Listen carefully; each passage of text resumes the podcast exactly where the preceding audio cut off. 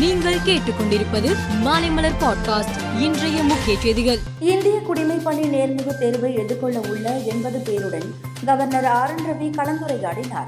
அப்போது மத்திய மாநில அரசுகளுக்கு இடையே கருத்து வேறுபாடு ஏற்படும் போது குடிமை பணி அதிகாரிகள் மத்திய அரசின் உத்தரவின்படியே நடக்க வேண்டும் என தெரிவித்தார். இந்திய குடிமை பணிகள் அதிகாரிகள் மத்திய அரசின் மூலம் மத்திய அரசுக்காக தேர்ந்தெடுக்கப்பட்டவர்கள் என்றும் அவர் கூறினார். Tamil Nadu governor R. N. Ravi நேற்று சட்டசபையில் நடந்து கொண்ட செயலை கண்டித்து அவருக்கு எதிராக தனிநபர் தீர்மானத்தை காங்கிரஸ் கட்சி கொடுத்துள்ளது. சட்டமன்ற காங்கிரஸ் தலைவர் செல்வ பெருந்தகை சபாநாயகர் அப்பாவுவை சந்தித்து தனிநபர் தீர்மானம் கொண்டு வர வேண்டும் என்று குறிப்பிட்டு கடிதம் அளித்தார். முதலமைச்சரும் திமுக தலைவருமான மு ஸ்டாலின் தலைமையில் திமுக எம்எல்ஏக்கள் கூட்டம் நடந்தது. சட்டசபையில் கவர்னரை தாக்கி திமுக எம்எல்ஏக்கள் பேசக்கூடாது பேனர் சுவர் விளம்பரம் போன்றவற்றை தவிர்க்க வேண்டும் என இக்கூட்டத்தில் ஆலோசனை வழங்கியதாக கூறப்படுகிறது. சென்னையில் காணும் பொங்கலையொட்டி மெரினா கடற்கரைக்கு லட்சக்கணக்கான மக்கள் வருகை தருவார்கள். எனவே அங்கு பாதுகாப்பு ஏற்பாடுகளை போலீசார் தீவிரமாக மேற்கொண்டு வருகிறார்கள்.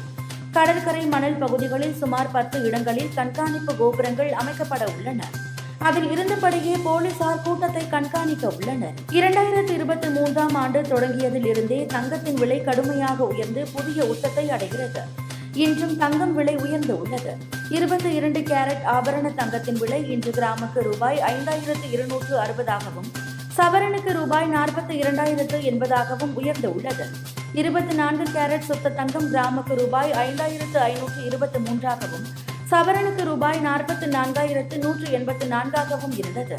இதனால் நடுத்தர வர்க்கத்தினர் மத்தியில் இனி தங்கம் வாங்கவே முடியாதோ என்ற அச்சம் உருவாகியுள்ளது. பெங்களூருவின் நாகவரா பகுதியில் மெட்ரோ ரயில் பணிக்கான தூண் இடிந்து விழுந்தது. சிமெண்ட் துண்டுகள் விழுந்ததில் சாலையில் மோட்டார் சைக்கிளில் சென்று கொண்டிருந்த கணவன் மனைவி மற்றும் அவர்களது இரண்டு வயது மகன் பலத்த காயமடைந்தனர்.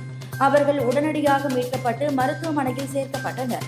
அங்கு தாயும் குழந்தையும் பரிதாபமாக உயிரிழந்தனர். கொரோனா காலங்களில் ஹஜ் பயணிகளுக்கு விதிக்கப்பட்ட கட்டுப்பாடுகள் நீக்கப்படுவதாக சவுதி அரேபியா அரசு அறிவித்துள்ளது.